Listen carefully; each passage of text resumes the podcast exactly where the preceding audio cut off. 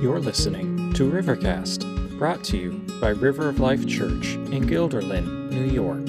Now, here's Pastor Sean. Hope you're doing well this morning. I uh, want to talk to you about three reasons why the gospel is good news. You know, we don't how, let me ask you this question. I'll do a little survey. I haven't done this in a while, but you know, there's a whole do you want the good news first or the bad news? You know I'm talking about? Which ones of you are like, give me the bad news, get it over with, I'm going to take my medicine and we'll jump to the good news? Which of you are like, no, I need the good news first so I can feel okay and kind of, you know, face the bad news? There is a reality that you really don't understand good news well without understanding the bad news. Last week, as I we talked about, and as you guys know, this whole series in the book of Romans is all about the simple gospel, and that's the gospel literally is it means good news. It's the, the news about Jesus, but we don't understand how good it is without understanding the bad. And we're just about the we're today, we're going to start two chapters of bad news. So it's going to be, I don't know, a month in this. So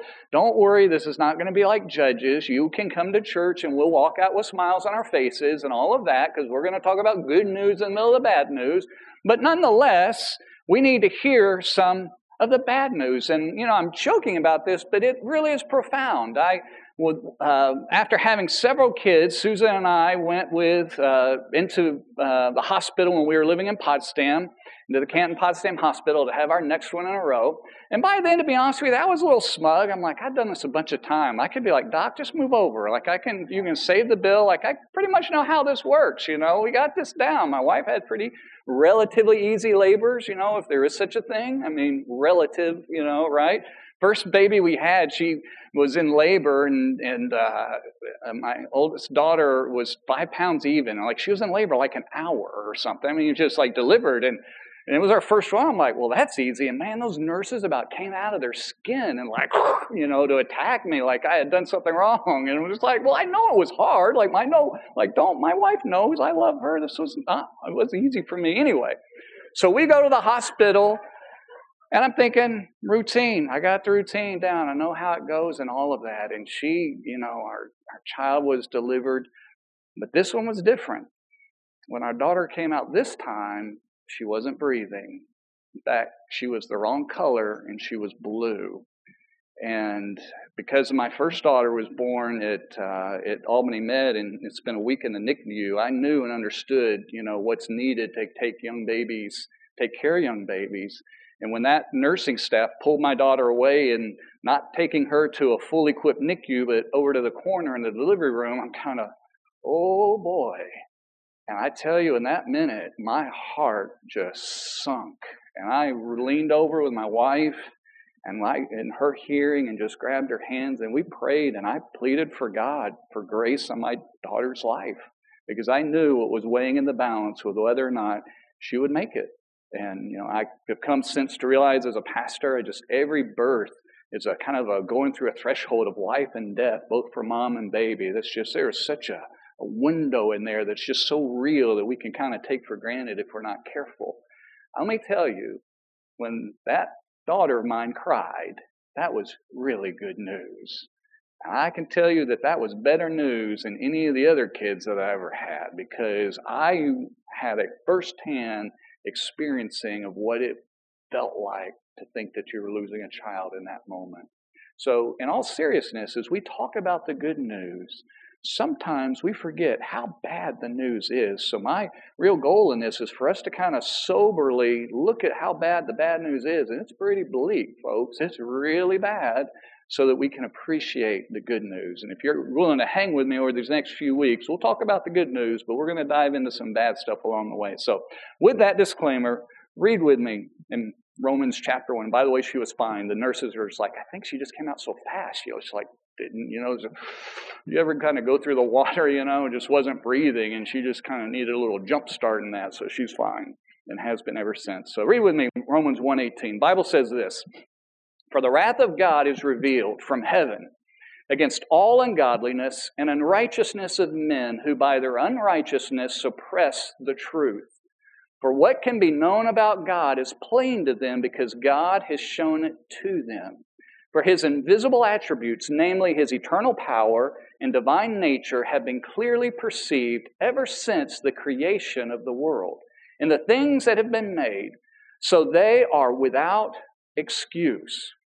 For although they knew God, they did not honor him as God or give thanks to him, but they became futile in their thinking, foolish in their thinking, and their foolish hearts were darkened.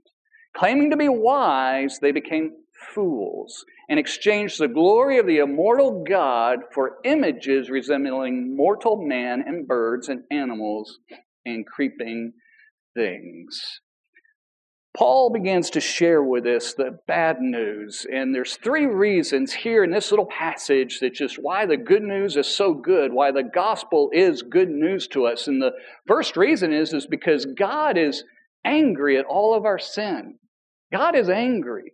Sometimes people have tried to understand the Old Testament compared to the New Testament. I'm like, well, God in the Old Testament kind of has like some attitude, like He's angry and people are getting judged and dying, but oh, the New Testament's so much better. Jesus is just love and roses and rainbows and loving people and going around taking, you know, I want you to recognize, guys, God is the same yesterday, today, and forever. He does not change. He does not have an era. He doesn't have a, a passing attitude. He is the same God all the way through. And yes, God is indeed a God of love, but God is also a righteous, just, holy God, which means He gets very angry and is a deep seated angry at all sin, at all of our sin. This is bad news for us. It's not bad news for God, but it is bad news for us because all of us are these people. We are all these sinners. Now, this is a this is not a passing wrath. This is not the kind of wrath. I don't know if your parents how they were, but you know, like if you did something wrong or or maybe just wasn't even that wrong, but just you knew your like your mom or dad might blow up, but if you just kind of laid low, they'd cool off and everything would be okay, no big deal. This is not one of those things. This is God's categorically deep-seated against us kind of wrath that does not subside on its own. And it is a, an anger towards all sin, all unrighteousness that every one of us have done. And this anger has already been revealed to the degree that it is revealed. See how the Bible says that the wrath of God is revealed? It means it doesn't say has been revealed or will be revealed.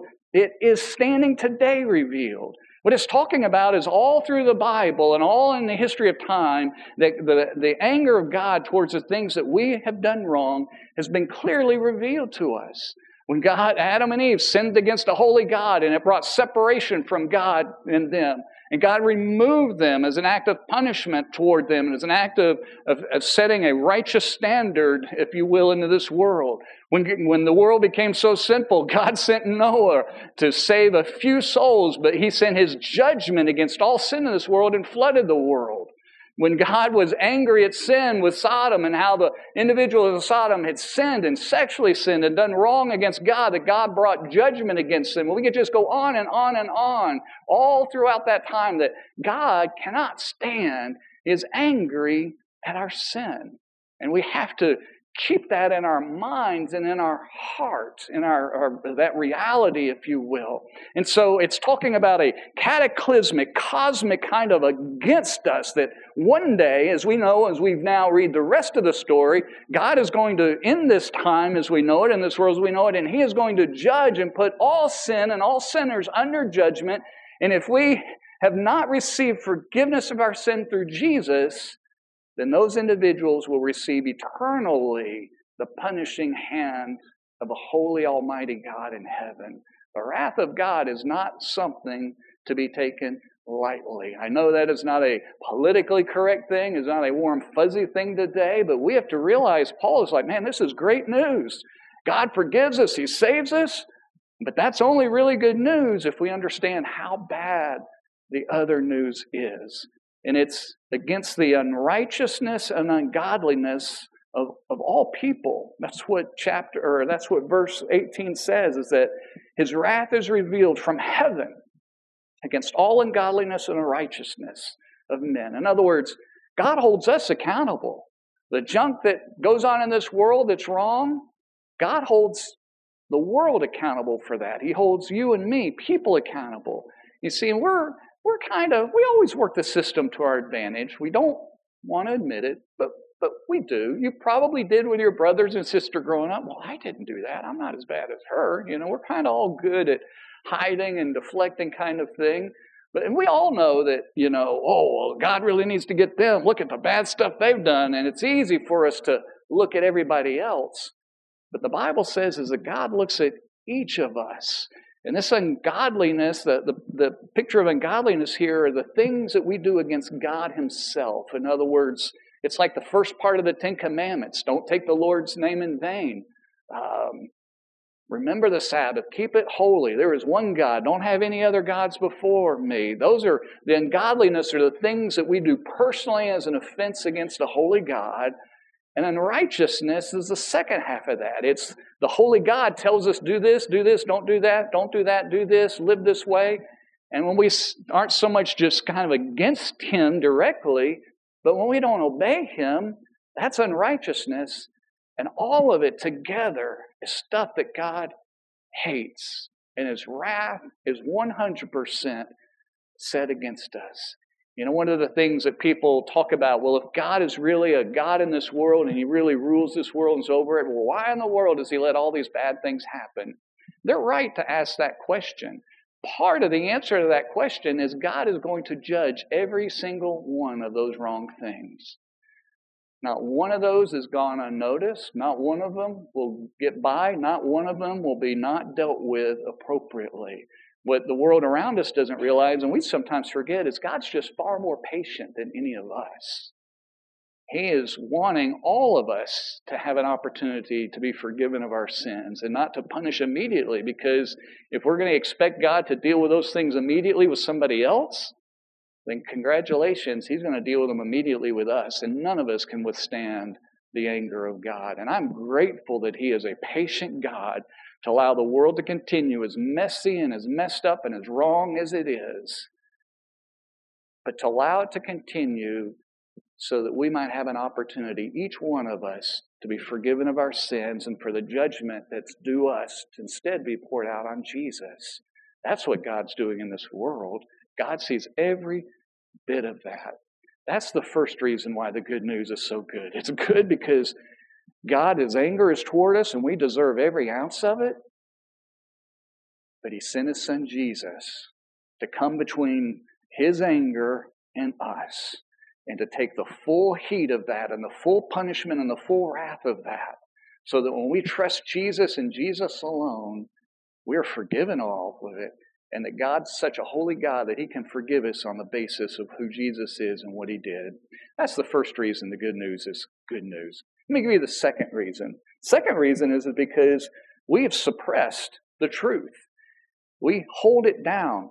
God's wrath is revealed from heaven against all ungodliness and righteousness of men who by their unrighteousness suppress the truth. The idea of suppression is to hold something down. Guys, when you're on a road trip and you don't have enough room in your vehicle, you have luggage and you strap it down. You suppress it. You hold it down. You keep it in place. You don't let it just to run wild and be free. And what God is telling us is that we as people have suppressed, we have held down truth. See, truth naturally will bubble to the top. It by nature is buoyant. It's like a beach ball filled with air. You can't hold it underwater. It's going to pop to the top unless you hold it down. And the way that truth is held down is through lies through untruths. Truth will always be free, will always come out, and has a tendency to want to push that way unless you can cake on and weave enough of a lie that you hold it down for a time. And we as people have held the truth down. It's not that God in heaven is hidden and is kind of like playing hide and go seek. It's that He's like, I am real, I am here, and it is very clear. And the truth of that has been held down by people. Look at what the next few verses say to, say to unpack that and to show that. And it says this for. Whenever you, I didn't say this with the first for, but whenever you see for in the Bible, really any time, when that word, it's, it's the idea of, it's an explanation. It's therefore, for, you know, because, or here's what I'm trying to say. Let me explain what I just said. So he's explaining why this truth is suppressed. It's because his invisible attributes, God's invisible attributes, namely his eternal power and divine nature, have been clearly perceived ever since the creation of the world. In the how? It's in the things that have been made, so that they are without excuse. From the very time that God made this world, the evidences of the existence of exactly who God is and His power and His character and His love and His beauty and all of His infinite knowledge, all of it is on full display in the world around us. And it's been clear. It's been so clear from the very beginning. You see, the world that struggles, people that struggle to really accept the reality and existence of God, they're actually individuals who are struggling to recognize and accept the, the plain as the nose on your face existence of the reality of God in the world around us. And it is a suppression. Have you ever heard of something called Fibonacci numbers? I'm going to give you a little high end nerdiness here, okay?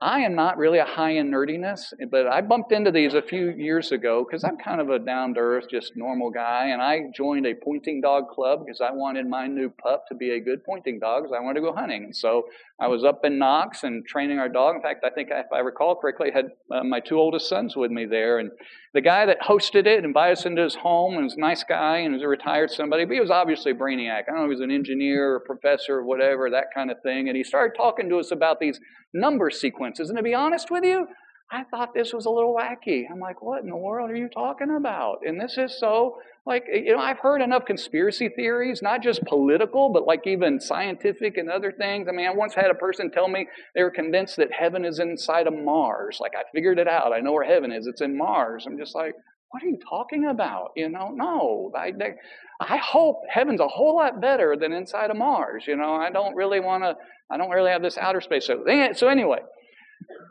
Fibonacci was a, a, math guy in Italy, all right? If your name ends in a vowel, you know, you're either Polish or Italian. So, I mean, that's kind of the deal. So, Fibonacci was Italian, was a math guy way back in the Middle Ages. And so he figured this out. And this is kind of something like even an elementary person could do. And essentially, when you start going, there's like a sequence of numbers. And you take two numbers and you add those two together and you get the next one. And then take those two and you keep going down the line. So, if you start out and you add 0 plus 1 is 1, 1 plus 2 is uh, or 1 plus 1 is 2, 1 plus 2 is 3, 2 plus 3 is 5, 3 plus 5 is 8, 5 plus 8 is 13, uh, 13 plus 20 is 30, and you just keep going on. You can keep going on to infinity. Just keep rolling, right? These are called Fibonacci numbers, and it's kind of like a, I'm not, I'm really not a math guy, so when I was starting just kind of reminding myself of this, and that's where I was introduced to it with a brilliant guy, and I bumped into it since, I've done a little more study, but trying to dig into it, but when I see a whole page and it's supposed to be math, and it's really not any numbers, and it's mostly letters. I'm getting in trouble. But then, when most of the letters are not English letters, and the math science people will get this, they're all Greek letters, and I'm really in trouble. You know, I'm like, it's just a whole other language, a whole other thing. And so, this is where this is going down this road. But there, it's kind of like a telescoping. If you think about it mathematically, the farther you go, the distance, it's kind of like you get more of a distance between one number to the next. You're like, okay, well, that's so cool. What does that have to do with demonstrating the existence of God and God creating this world? Well, that's very interesting to ask that question because these numbers show up in nature all the time. They show up in some really amazing things, like the number of petals on flowers. Many flowers, I don't know, I, I had botany and I hated the class, but we dissected flowers in, in lab like all semester long. It's just not that interesting, to be really honest with you. But the petal count on flowers mm, very often follow this. If you go to lilies, lily have three petals. Now, if you're going quickly to a lily in your mind, and no, I could have shown a picture on this, I did, and I'm going to leave you to go home do it. Like Sean, lilies have six petals. Actually, they don't. They have three petals and three sepals of the same color underneath. They're kind of unique. Go home, look it up, you'll find it. They have three. Go to a buttercup. They have five. No, no, no, I don't want that picture. Go to the other one. Go to the back one. My son got ahead of me. So three is a Fibonacci number. Fibonacci number. Buttercups have five petals. Fibonacci number. All of a sudden, you start studying daisies have these same numbers. And sunflowers have the exact same numbers, like 21 and 34, not in between, like there's something going on in here that's kind of interesting. By the way, when so we're blending not math now into science. You start studying DNA, some of the DNA sequences come up and they land exactly in these numbers, 34 and 55 and it starts find you start discovering wow this is crazy. Pine cones if you look at a pine cone it's there in the little seeds in them. You probably have never done this before because this is a little nerdy. This is the nature's my world. But you start counting the numbers of the seed pods in each spiral and they always land on one of these numbers pineapples the same way you just go on and on world the tree branches on like spruce trees will land in these same numbers as well and you're like well, that's just too common to not be a coincidence. I would agree. Then the math people in the world, and this is, I'm more a science guy than math guy. I like to look at things, not numbers of things. But then now you go to the next slide. But then people, the mathematicians went and discovered, well, we can look at these numbers spatially. So think geometry. So the little pink and white squares, each one of these is essentially one, right? There's one square and then they you add those together. Now you have a two by two square. Then you add the two plus the one, and you go to the left with the periwinkle color, purpley blue color. And then now you end up one plus two is three. Then you add those together. Now you have a five sided square. Then a three plus five goes to eight. Then a five plus eight is 13. And then thir- eight, eight, eight plus 13 is 21. And if you, those, that same sequence of numbers spatially begins to create a perfect spiral. Now, what's interesting about that is that's the exact same shape of hurricanes. It's the exact same shape of galaxies and stars in outer space. And go to the next slide. And it's the same exact spiral shape, because spirals can be a little different. It's the exact same mathematical ratio as the Nautilus, not the ship, but the little thing that swims around in the deep part of the ocean. And you start discovering, and I'm just seeing the, the iceberg, like, whoa, this is like math and like nature all in one. And I step back at that and I say, hmm, this is not a coincidence. This is not random. This is not just strange. This is really like kind of mind blowing, which is why when I was first bumped into it, I thought the guy was a crackpot. Like, what are you talking about? I've never sat down and counted things on pine cones. Like, you really, you, you, you have that much time that you do that? But you go home and Google it and you start poking around. And if you're a math person, you've probably run into the thing called the golden ratio, not the golden rule. It's a golden ratio of like how mathematically things are in arrangement and all of that.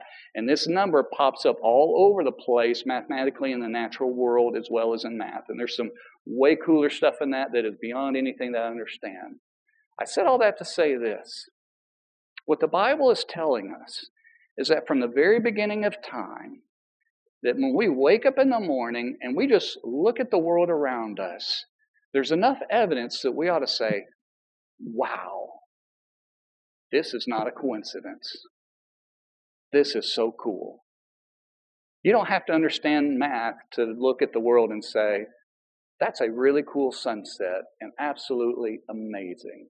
You don't have to understand a lot of things to find one aspect of this world around us that we just say, wow, that is incredible. This is not just a coincidence, accident. There is something really big at work around us. Now, the sequence, now today we look at science and math and all of it, and we can study it. And when we do, there's really only two reasonable explanations for it. The science world, the high science, anti God world, wow, Darwin was right. Look at all of the amazing scientific, natural things that, of course, because these mathematical structures work and they work in nature, they work whether we're talking about solar systems in outer space or hurricanes or DNA or petals on a flower, that math is so cool and all this is so cool. So obviously, we ought to just be so hardcore in that. That's one possible option, just looking at the world around us. The other option is to say, huh, that works so well, somebody, something had to have designed that because accidents just don't happen. And see, what I just did with that is any religion that is a polytheism religion where there's multiple gods that each have their own little sphere of influence is really not a logical option. just looking at the world around us. That throws Hinduism out the door. That throws any kind of religion that has multiple gods because there is too much of a unifying structure and running and work in this world. It's too, too, there's something far bigger than that. And it's either just the natural processes that are just so mind boggling, or there really is a one God in this world who's responsible for all of it as a uniform theory. And by the way, Buddhism goes out the door too because it's not just one God, it is one God who is all powerful, who is big enough to do all of this. So all of a sudden, we now really have two options if we're really trying to understand the world in which we live. Either it's full blown atheism and all the explanations of that, or it's one God that did it. All the other things in between really are not realistic explanations of God. Then, as a Christian, I look at that, or as a person, I say, okay, is there really a God or not? I look at the scientific side of it and I say, wow, yeah, natural selection and some of the things that we talk about, there's some really interesting principles, and I see a little bit of it at work in the world. But at the end of the day, the whole world around us hinges upon a complete accident at a point in time. And I just sit back as a logical thinking person, like there's nothing that is that that works that well and that complex in this world that happens on accident. In fact, I start looking at some of the other things, and I'm not a physics guy, but I, like the second law of thermodynamics and the principle of entropy, where things don't get better, they get worse. Energy doesn't go uphill, balls don't roll uphill, they go downhill. Put a stack of blocks in your house or in your front yard and see if they're there tomorrow. They'll probably be there the next day. Somewhere along the day, that those stack of blocks are going to fall apart. We know this. We know. Our use don't go in and clean your garage. Put it in a place of order, clean it, but then don't clean it. And what happens over that year, that 10 years, that 50 years?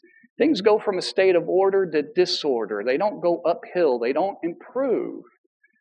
And I start saying, boy, even scientifically, there's some things here that are just really not that acceptable to say in a closed system.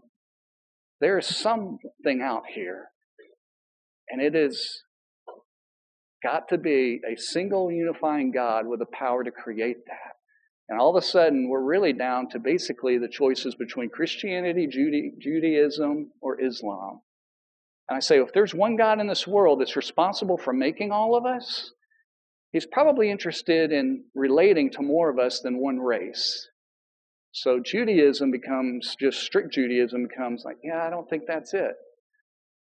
And probably Islam not as much either on that one principle. Now I would if I were really studying it and looking at it, I would look farther than that, but I look at Christianity and thought Christianity historically has gone around the world over multiple times. And we haven't even yet cracked into the Bible to see what it says because honestly, my faith doesn't land on all of those reasonings. I just go to the scripture and it's like, oh my goodness, the truths that are in that that are so real to me. But what God is telling us is that the gospel is so good news because we have all sinned and God's wrath is against our sin. And as people, we have suppressed the truth of the reality and validity of the existence of God in our world. And we've pushed it down. And as a result, there is a downward spiral of our lives and of our existence as a result of putting that down. You see, you truly you take God out of a family, take God out of a person's life, take God out of an organization, take God out of a community, take the, the reality of this in, in, in in, uh, in any sphere, there is going to be a spiraling free fall that happens. That's the third reason that the gospel is such good news. Look what happens when we forget exactly who God is and that God has gone to such lengths to demonstrate his beauty and his love and his amazing nature and how he works at this world because he then says to us in verse 21 For although they knew God, they did not honor him as God or give thanks to him. Here's a spiral. They knew God, but they didn't honor him or give thanks, they spiraled a little bit lower. But instead, they became futile in their thinking, spiral a little lower. And their foolish hearts were darkened, even a little bit lower. Claiming to be wise, they even think they're wise and are claiming to be wise, they become fools. And they exchange the glory of the immortal God for images resembling mortal man and birds and animals and creeping things. So now they've come full circle to where, because God has put eternity in their hearts, they've got to have some sort of spiritual thing, so they invent a religion that's completely false and away from the truth of God's word, a spiraling. You see, God's telling us that we are without excuse because He's made this world plain to us. See, there's enough evidence in the world that every person that's born and draws breath, whether they have eyes to see it or not, they have a, a, a, a they're made in the image of God and they're engaged in the world around us. And every person, we are without excuse because God has made things so plain in the world around us. And that means that there's enough evidence in this world that God is right to punish us far beyond that for us to receive all of his wrath because we're the ones that walked away from him. He didn't walk away from us. We walked away as people from him. And the resulting spiral of this is absolutely breathtaking. I have a well at my house. Actually, I have three wells, but my main well is 200, 250 feet down. And because it has sulfur, bacteria in it, that kind of thing, it's kind of like your pool. I shock it every once in a while. I don't use the big tablets, that pool tablets, but I use for wells. And they're they're kind of like a about the size of a pill that you would swallow. They're kind of concentrated, so they're really small. But what's kind of interesting is, you know, every few months I'll go out and I'll throw, I don't know, six or seven of them down the well just to kind of kill the bacteria before it comes up. And then I've even got treatments inside them house to take care of it. But when I drop one of those little pellets down that well, even though that pellet hits the water, I can hear it all the way down, bouncing against the metal casing of that well. I can hear it hit things. And when it hits, it's loud. I mean, it's a big splash. It's just, it's kind of like the old telephone, you know, the game, the cups. The kids, probably our younger kids don't know what in the world those things are. But those are older, no. So just humor me, kids. Ask your mom and dad, Google it, you'll find it, you know. But it's kind of like that deal. It's just so loud when that pellet hits the water. And it's just, it sounds like it's literally, it sounds louder than if I just dropped it into a cup and I'm holding it. It's just so loud. That's what this is. This passage is the downward spiral of people and our culture and our society until it goes splat.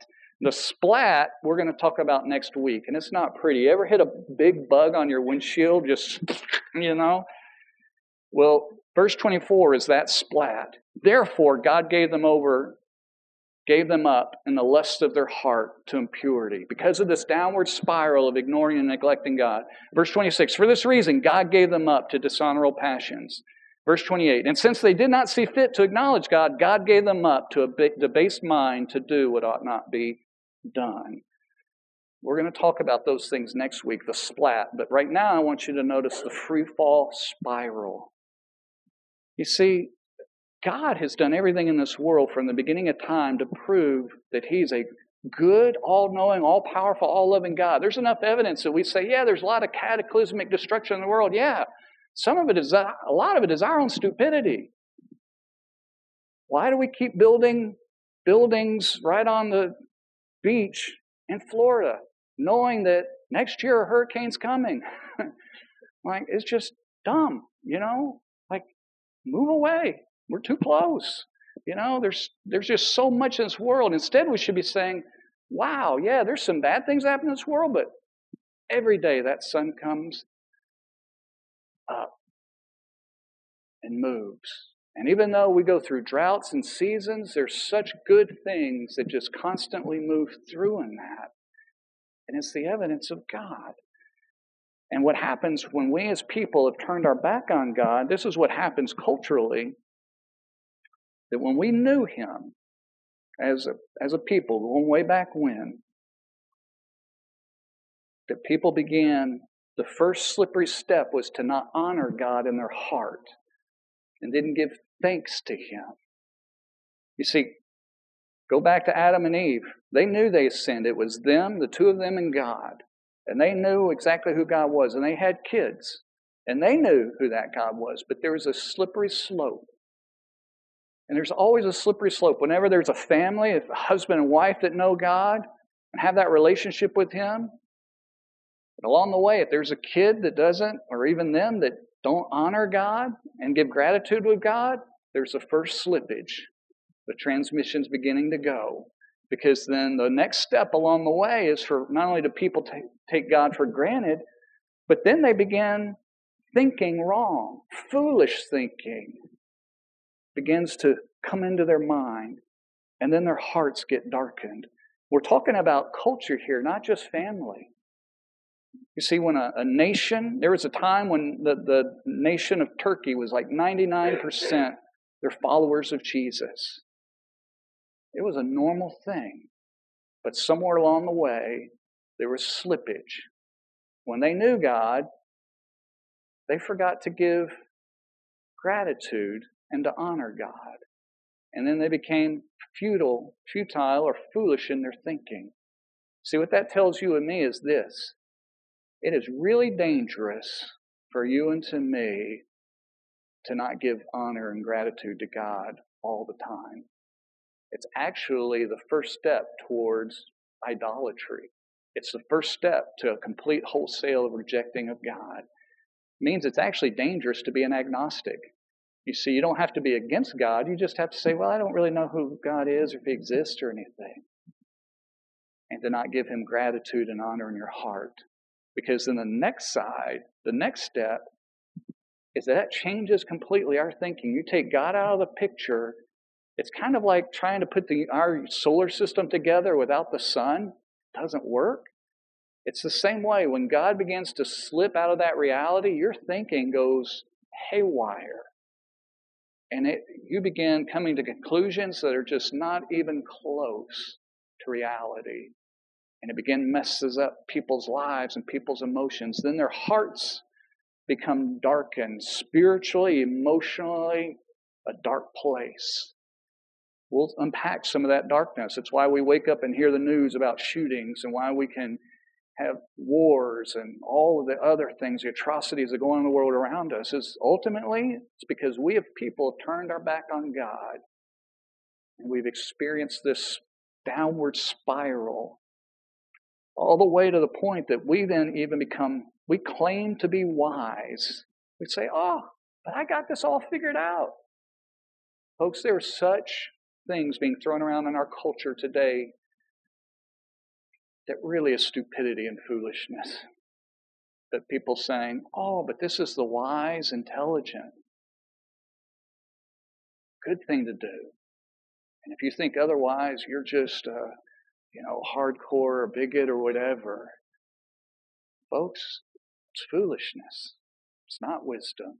That's actually how the truth of God now comes under full, complete suppression of the truth. It's covering over the validity and reality of a God who's a just, single God ruling this world. And ultimately, as people go down this road, they become full blown, full, full on idol worshippers, where they, because they're made the, the everybody's made in the image of God and God's put eternity in their hearts, they're going to worship something. Atheism will never win the day according to this. Atheism will never be the main belief in the world because there's a spiral, even when we ignore God, that people are going to worship something and they begin creating idols, physical, visible idols in their culture and in their world. So, in other words, we invent religion. We invent beliefs to cover over the fact that we've just taken and gone away the practical reality and truths of God that He's put on display in the world around us. Folks, that's the culture we live in today. That's why the world is getting crazier and crazier than we're used to. Because as a culture, those of you that are older, you lived in a world where we enjoyed more of a wholesale belief in God and an understanding of right and wrong in the world around us. And you've watched that slide, you've watched that free fall. And we are beginning to experience the splat today. That's why in so many cities that now shoplifters can go in and just walk out the door with all kinds of things. We're watching the splat of just people just wholesale doing wrong, and we're even struggling to even know how to get that under control in a world where it would have been easier before. So that should grieve us deeply. It should be a warning to each of us. I don't want to stay there because for us, we don't talk about those guys in church, right? This is us. This is us in our relationship with God, and we want our hearts to be toward God. So, takeaways from this parents, especially dads in the room, you need to make sure if you do anything for your kids spiritually, help them to have a heart of gratitude and honor toward the Almighty God in heaven who created them. That goes far beyond just making sure that you take them to church or youth group or whatever. Like every day, you need to live that out. They need to understand some of those realities because the first step down the slippery slope is just not giving God credit for where, what God deserves. That means in our own heart, we had better be giving God credit for everything in our world. And I'll be honest, I don't do that every day like I should. So I say, God, forgive me. And you probably ought to too. And we ought to double that up. But that's where it starts. How do you get lost, right? One step at a time. You don't set out to do it, but you start down that slope. The second thing that we should think about, we ought to celebrate and say, God, we ought to consciously, as we look at the world around us, say, God, you have given us evidences everywhere. And it's just so clear. And we ought not be ashamed or embarrassed about that whatsoever. And we ought not be worried about it. It's a reasonable understanding of how the world operates. It's reasonable. And we should appreciate that and we should celebrate that. It also means that we should care about people's souls around us. That rather than being angry, just angry at people's sin, like there's a point you ought to be angry, but then there's a point you stop and you let the anger go, the Bible tells us. But we ought to have mercy and try to help people to move beyond it. The world wants to just manage behavior. The world wants to just condition behavior, wants to educate behavior, wants to finance behavior, you know, help people economically, help them educationally, help them with these things, and it'll straighten out. No.